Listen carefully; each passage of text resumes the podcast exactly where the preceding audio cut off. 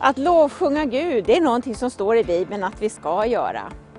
Men det är någonting mer än bara ska, det är någonting vi får göra.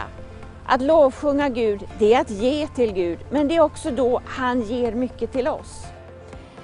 Ibland kan man känna så här, åh, lovsång, jag känner inte för att sjunga. Det är tufft, det är jobbigt. Jag sjunga nu. Men då har jag alltid tänkt så här, jag får hjälpa mig själv. Då sätter jag på lovsång hemma. Jag sätter på en skiva som jag tycker om, en lovsångsskiva och så sjunger jag med. Och till slut så kan jag inte stoppa. Därför att lovsång föder lovsång.